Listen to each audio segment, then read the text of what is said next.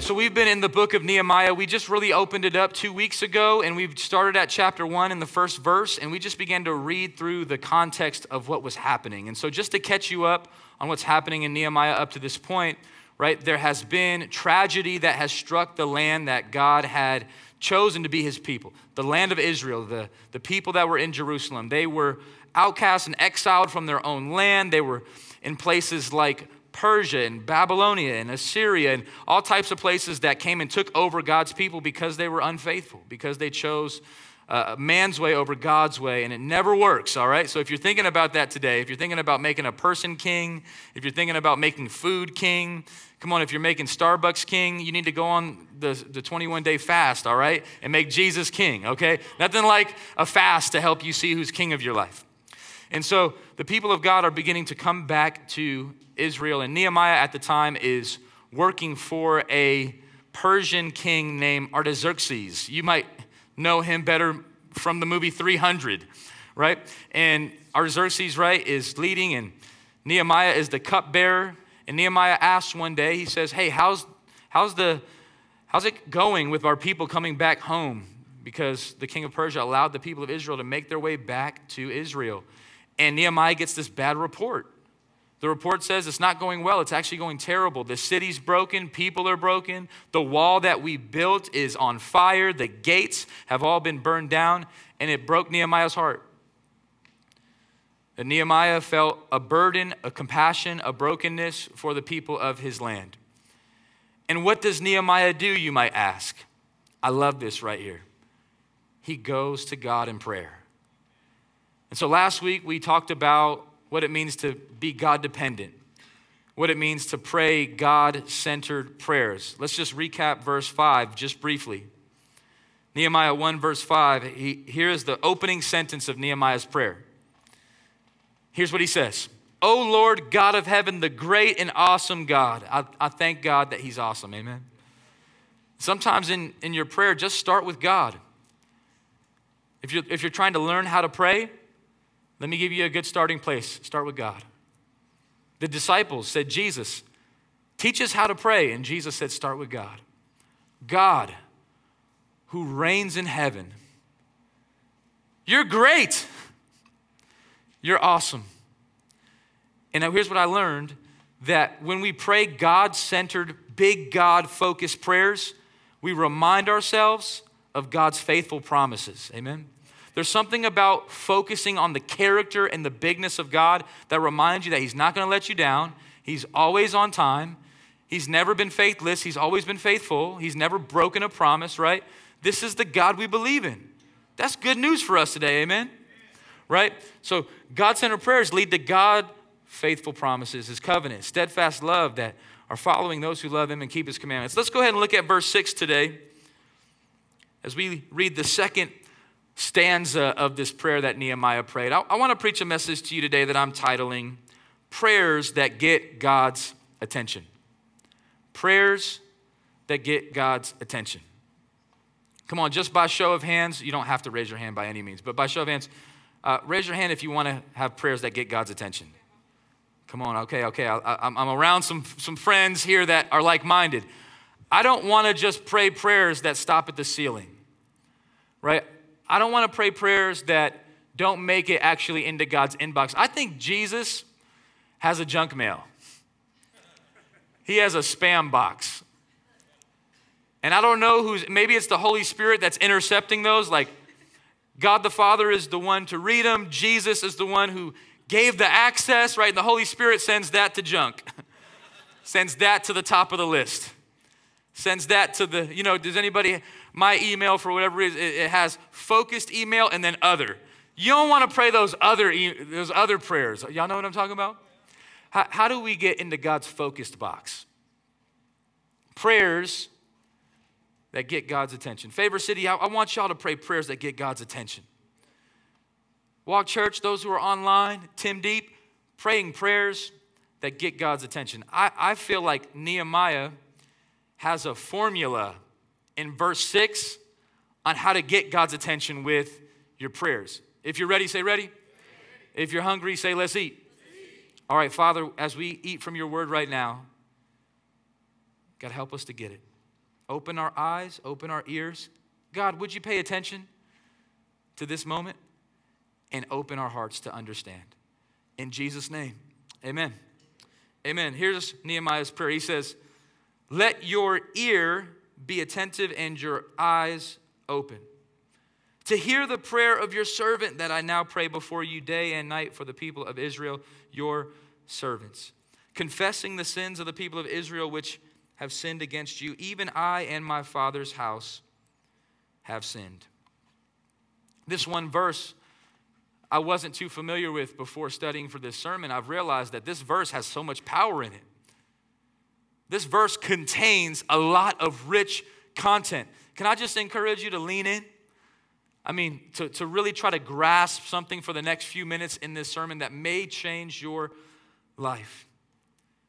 In verse 6, as you, you see at the, the beginning, I'll go and highlight a couple words here. It says, Let your ear be attentive and your eyes be open. I love that right there because Nehemiah, after he prays his God centered prayer, after he says, Okay, God, you're big, God, you're awesome, God, you're great, you're a God who makes promises. You're a God who keeps his promises. Now, here's what he says Now, let your ear be attentive and your eyes be open. Can I give you the first point? It's very profound. I'm gonna put it up on the screen. If you want to get God's attention, ask him for it. Not, I heard a couple mms. I thought it was gonna be like, whoa, that was good. Here's what I learned from Pastor Nehemiah, this, this man of God, this leader who wrote a book in the Bible that is changing the game. Here's what he says if you want to get God's attention, you got to ask him for it. I put an exclamation point because I wanted it, there to be some emphaticness to this point. Look at the verse with me really quick. Here's what Nehemiah says after he declares the promise, after he declares the greatness, he simply says, God, let your ear be attentive. In other words, God, I want your attention.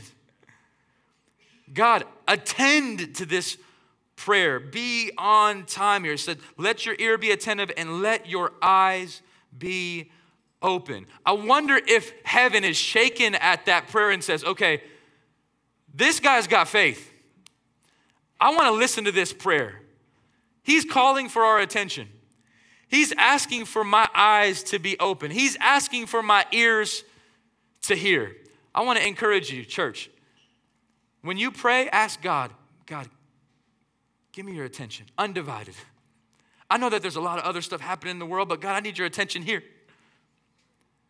I, I want your eyes to be open here. I want your ears to be open here. God, I got a prayer to pray. If you want to get God's attention, ask Him for His attention, and I believe He will lean in and listen a simple but profound point that language matters.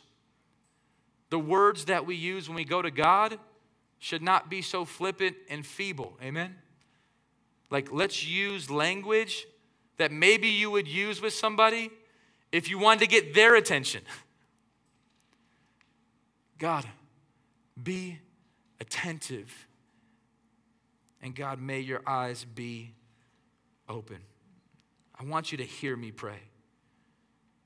God responds. It gets his attention, church. If not, I don't think that this prayer would be recorded for us in the Bible.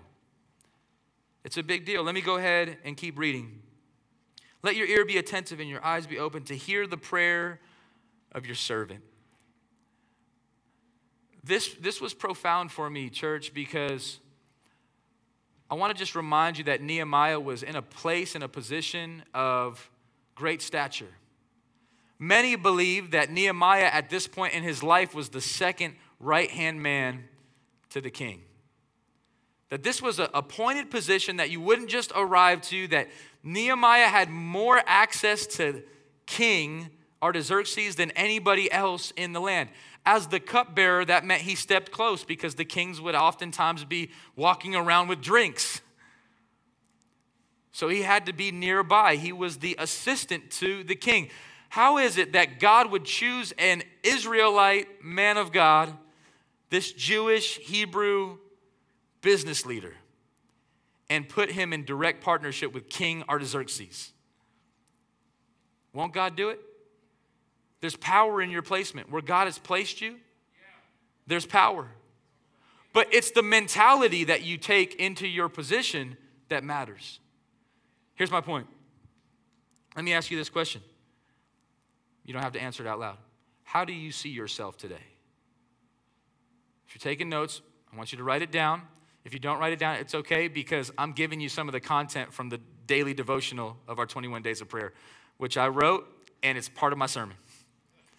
So I want to encourage you to check out day number one on what it looks like to pray prayers with humble hearts. I was inspired by that through Nehemiah. Here's why. How do you see yourself? Nehemiah sees himself as a servant. Nehemiah could say, to hear the prayer of me because I'm so great. I'm so awesome. I got a lot of money. I got a great position. I got a lot of followers. I'm at the right hand of the king. But Nehemiah says, That's not how I see myself. I, I, I see myself as a servant. The second way to get God's attention, if you want to get God's attention, humble yourself. If you want to get God's attention, not a popular point, not even a mm, not definitely not an amen. The word amen, you know the word amen just means I agree. Don't allow it to be super churchy. The word amen is just like, yeah, amen. I agree with that. If you, let me try it again. If you want to get God's attention, humble yourself. That's what's up. I like it. There's something about that biblically. Come on, we don't preach ourselves, we don't preach our own ideas, we preach the word. If you study the word from Genesis to Revelation, you'll realize humble people get God's attention. I don't say that from the position of somebody who is a humble expert. I say that from somebody who's a prideful expert. Anybody else struggle with pride in the room, or is it just me? All right, good, man. You don't have to raise your hand. I'm just glad. I'm just glad that I'm around some people that are fellow strugglers. All right, we're all on this journey to be conformed into the image of the humble one, Jesus. And so he's working on us. He's removing things. He's taking things that are hardened and he's softening them. He's taking things that are prideful and he's, he's making them humble. Humble people get God's attention. If you leave here and somebody says, Hey, what'd you get out of church? Hopefully you can say this Look, I learned how to pray prayers that get God's attention. And I wonder if the person would say, How do you do it? And you say, You got to humble yourself. Let me give you a verse out of Psalm, verse chapter 138, verse 6. David, King David, who was an expert on pride, had all types of struggle. Psalm 138, verse 6 says, Though the Lord is exalted, he takes note of the humble, but he knows the haughty from a distance. In other words, if you step into the prayer arena very pr- proud and haughty, your prayer request is going into the junk mail. God's like, maybe I'll get to that one in a few years. It's just too haughty.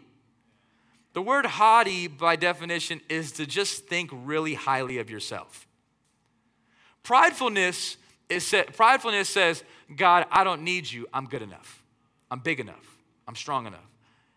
God, pridefulness says, not only God do I not need you, I don't need your church. I don't need counsel, I don't need help. I got everything I need in me.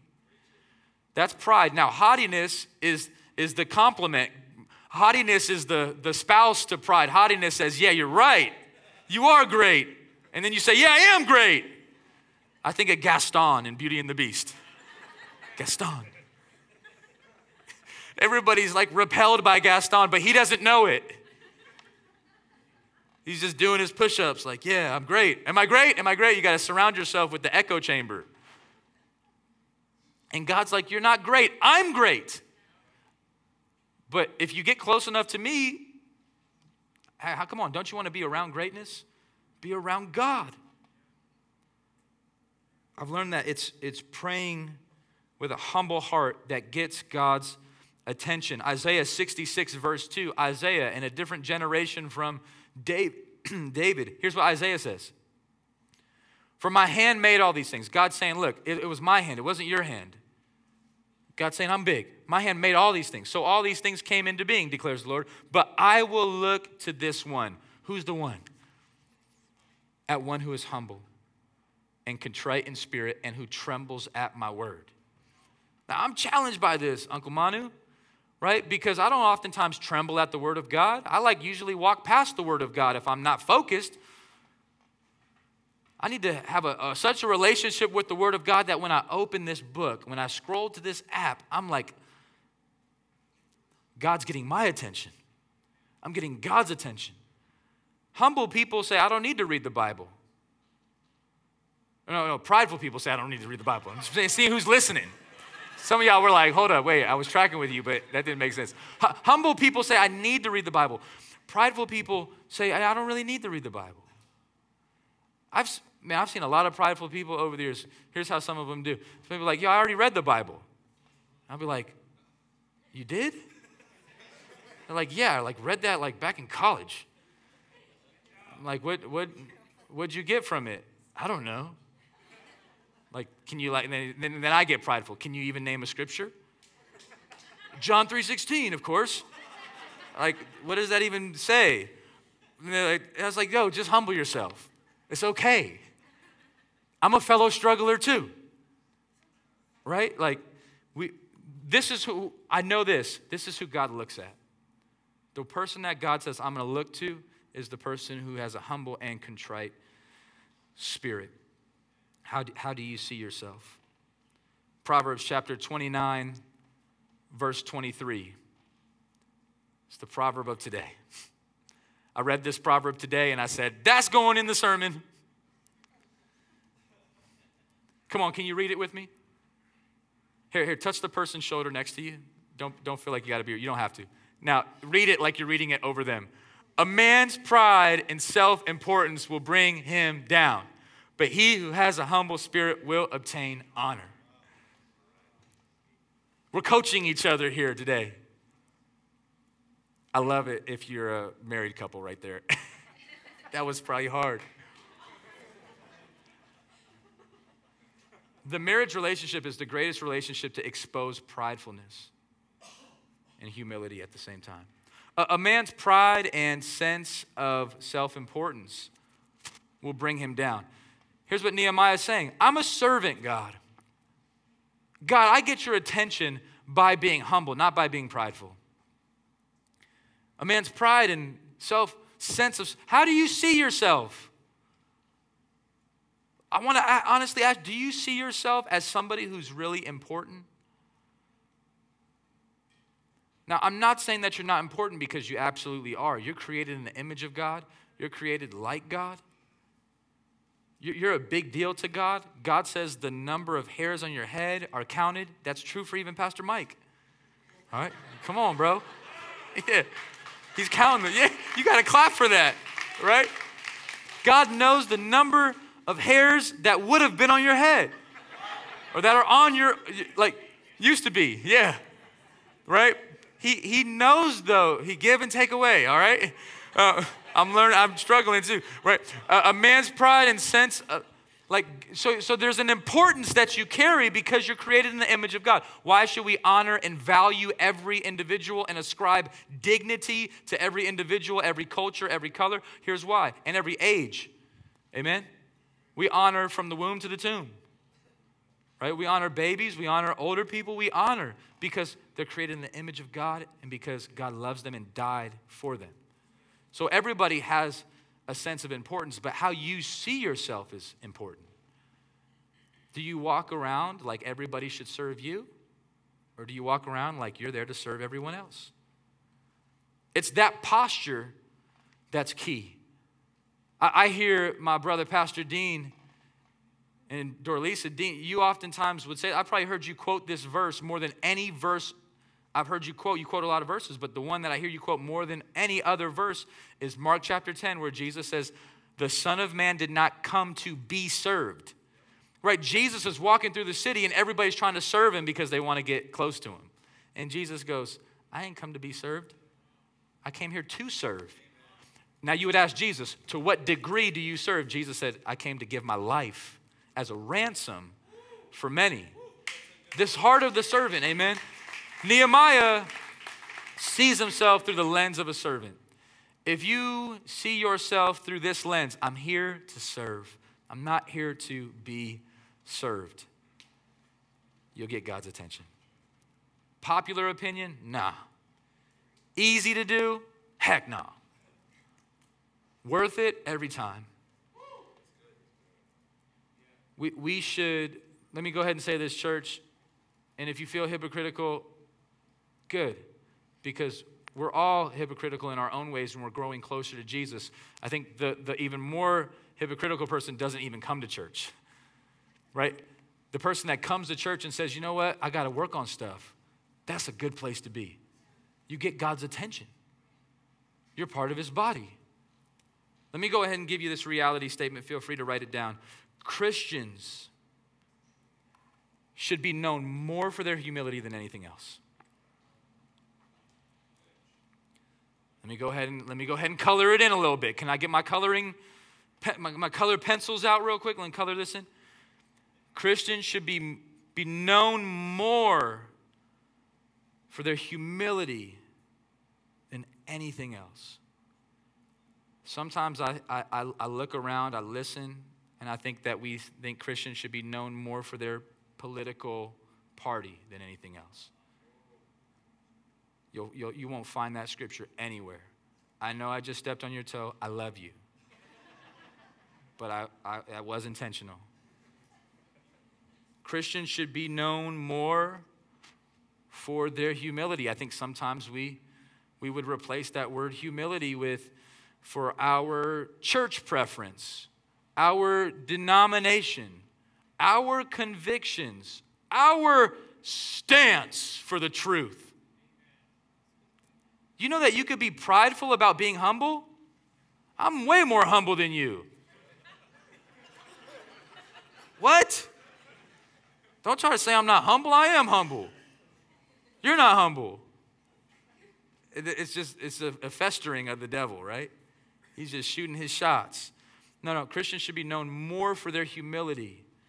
If you have a strong stance for the truth of the Bible and the truth of the gospel, have that stance wrapped in humility, right? Should we want to see people get saved?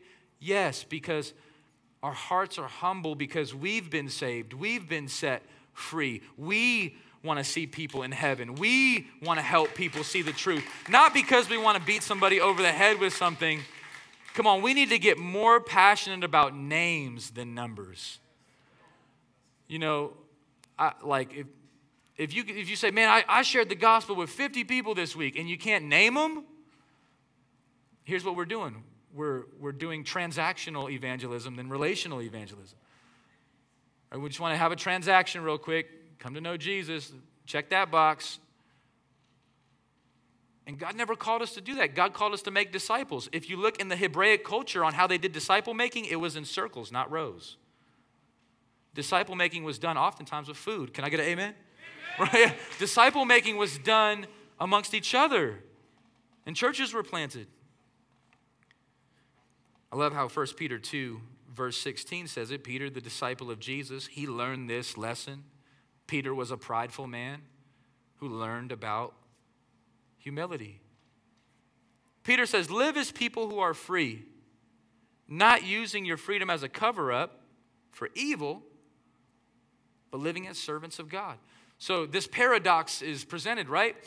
Peter says, Look, we're free people, we just choose to serve. Peter says, I'm not going to use my freedom as an opportunity to boast in my own freedom. I'm not going to use the freedom that I have in Jesus to, as a license to go sin. Hey, I'm forgiven. Jesus died. The blood is shed. Let me just go ahead and exhaust it, right? With a bunch of sin. Peter says, That's not why Jesus set you free. Jesus actually sets you free so that you can see the beauty of serving. Nehemiah says, I see myself as a servant. Matthew 23, verse 11, for the note takers in the room. Come on, say this with me off the screen. Ready, set, go. The greatest among you. Come on, say it with me. The greatest among, one more time. The greatest among you shall be your servant. Jesus is literally reversing the cultural order. Because in the culture 2,000 years ago is a lot like the culture today. We say the greatest among you is the person that's being served, the person that's being pampered, the person that's being treated. Jesus says that actually the greatest person in the room is the one that's doing the serving. He flipped the script. The greatest among you is the one who serves. I sometimes share this story. Maybe you've heard me share it before, but it, it really impacted me. I'll, I'll, try to make it quick, and then we're going we're gonna wrap this sermon up, and hopefully there's something you got out of it that's been helpful. Um, but I, I remember when I was in college, and I was discipling a young man, and one day during the discipleship session, the Holy Spirit spoke to us and told us to go get a shake. Can I get an amen from You're like, hold up, what? In fact, it might not have been the Holy Spirit at all. It was just a craving for a milkshake. All right. So we were there, and there was a, a, a steak and shake up the street.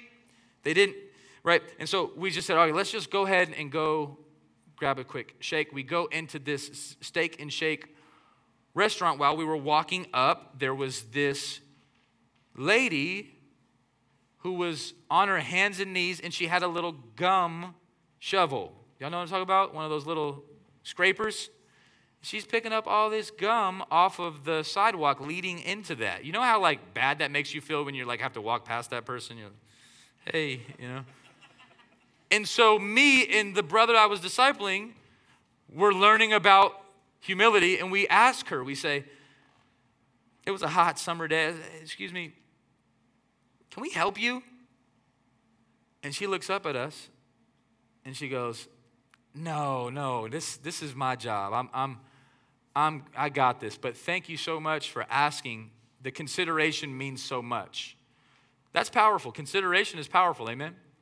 Having eyes to see is a good starting place to serve, right? And so we're like, okay. So we walk into the steak and shake and we go up to the register. We're there at the register. We're telling the lady our order. I want this shake. I want this shake. And all of a sudden, we hear the door open, and here's that lady.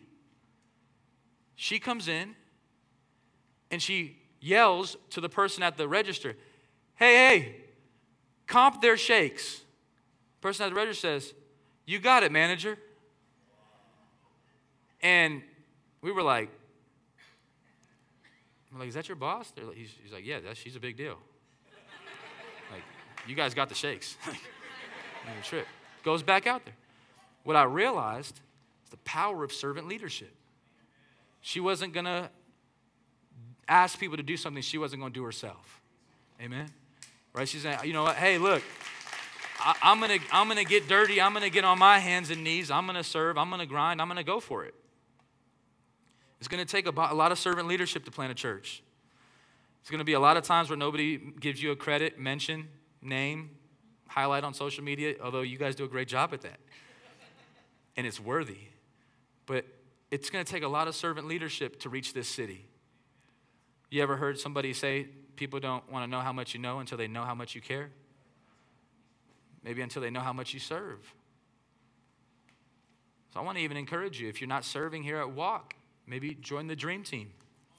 We were having dinner with our friends Jill and Marty last night, and they were just talking about how amazed they were at the setup here in the school. Like, dang, that's a lot of work for a weekend. And we just couldn't stop bragging on our team because we have a team full of servant leaders that are coming in on Friday night, Sunday morning, staying after, saying, hey, we believe in this thing. That's why we give to it. We, we serve because that's our calling. Jesus flipped the script. Jesus didn't come to be served, Jesus modeled servant leadership. Amen? So it's not weird for Nehemiah to pray this prayer and say, Lord, God, you're great, you're awesome. I remember your promises. Be attentive to my prayer. Open your ears to my prayer. Open your eyes to my prayer. Bend down to listen. Here's why I'm a servant coming to you, God. That prayer gets God's attention. If we come, if we come to God with that spirit, God, God says, I like that. At least that's what I've found in the Bible. Let me go ahead and finish the verse. Nehemiah 1 6. Let your ear be attentive and your eyes be open to hear the prayer of your servant that I now pray before you day and night for the people of Israel, your servants. Everybody say day and night. Come on, one more time day and night. I was moved by the consistency of Nehemiah's prayer. I'll give you the third point. Third point of the sermon is this if you want to get God's attention, increase your consistency. Church family, increase your consistency. I'll say this you'll never, ever regret praying too much.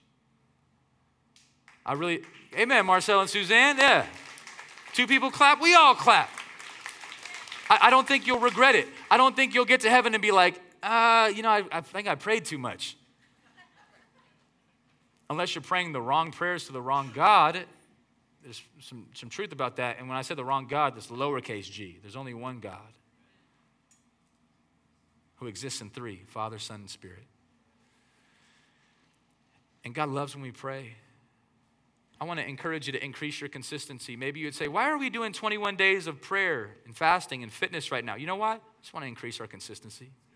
I want to know as a church family, we're praying every day. We're praying the same prayers every day. We're praying unique prayers. We're praying different prayers. We're praying prayers for Tim Deep.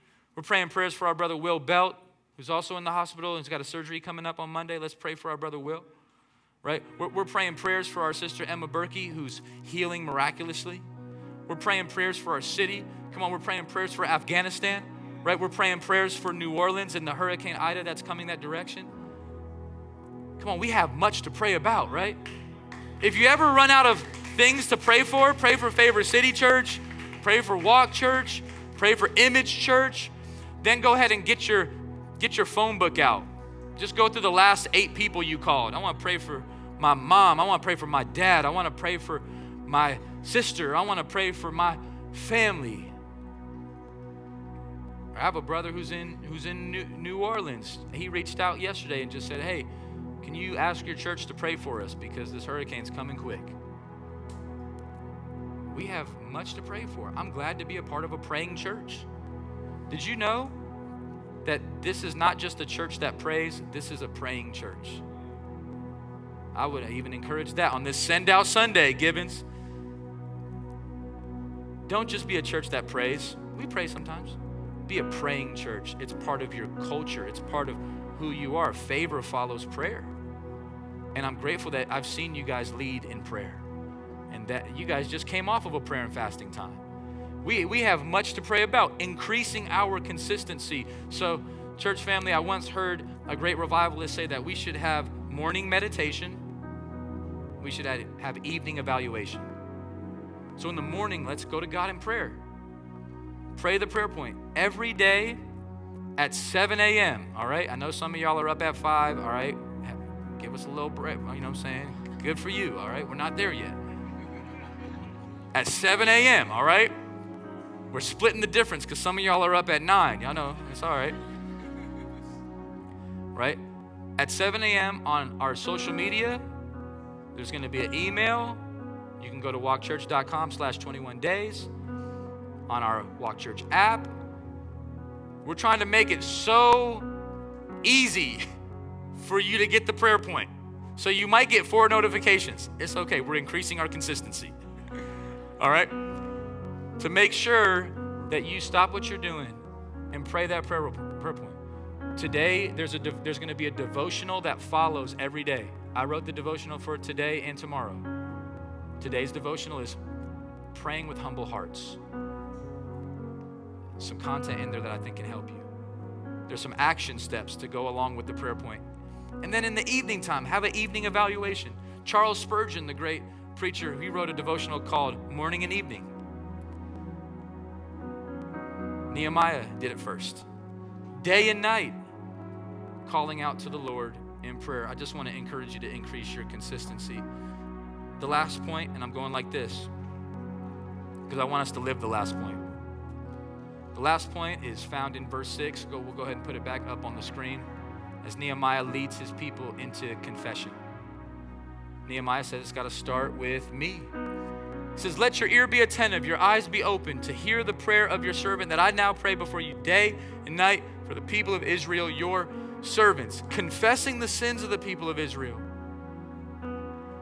He says, God, which we have sinned against you. Even I and my father's house have sinned. Nehemiah wasn't so far above everybody that he forgot that he, he himself was a sinner. Nehemiah is confessing his sin to the Lord. The fourth and final point of this message is this right? Get God's attention by practicing the power of confession. Amen? Yeah. You got you got to practice the power of confession. I don't want this to feel like a Catholic mass. I'm not going to move us into a time of confession right now where we go check off a box and say, okay, let me go confess my sins to somebody. I'm talking about you and God. Now, there's a place where we confess our sins to one another, and we do that not for forgiveness. Only God can provide forgiveness. We do confess our sins to each other and be prayed for so we can be healed. James 5:16. But right now I want to talk about confession between you and God. Nehemiah is only talking to God right now. He's saying, God, my people have sinned against you. I've sinned against you, and I need to confess that.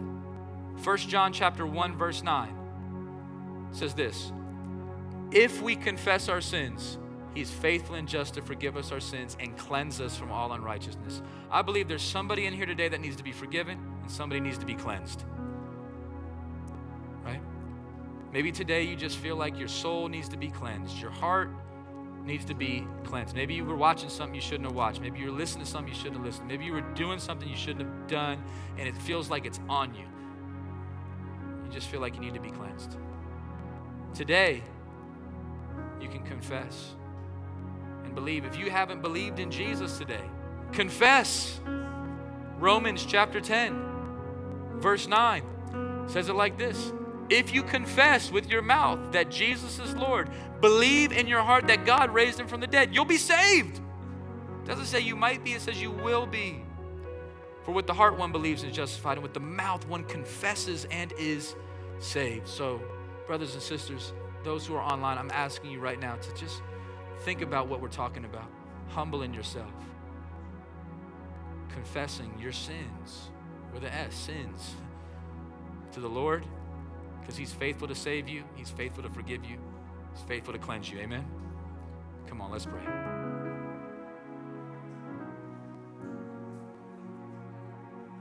God, I thank you for this day. God, I thank you that apart from you, we can do nothing. But God, with you, there's nothing we can't do. God, help us to increase our consistency. God, help us to be humble in our approach.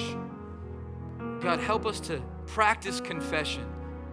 Daily go to you, God. God, I need you more. Forgive me of my sins. Forgive me of my pridefulness. And you can just start a list, and, and Jesus will say, I'll forgive you. I'll, I'll cleanse you. I'll forgive you. So, right now, if you're here with all heads bowed, with all eyes closed, right this moment, if you just need to be saved, I want to give you a moment to confess. And maybe if you've already been saved, it's not that you need to be saved again, but I do want to remind you of the salvation you carry.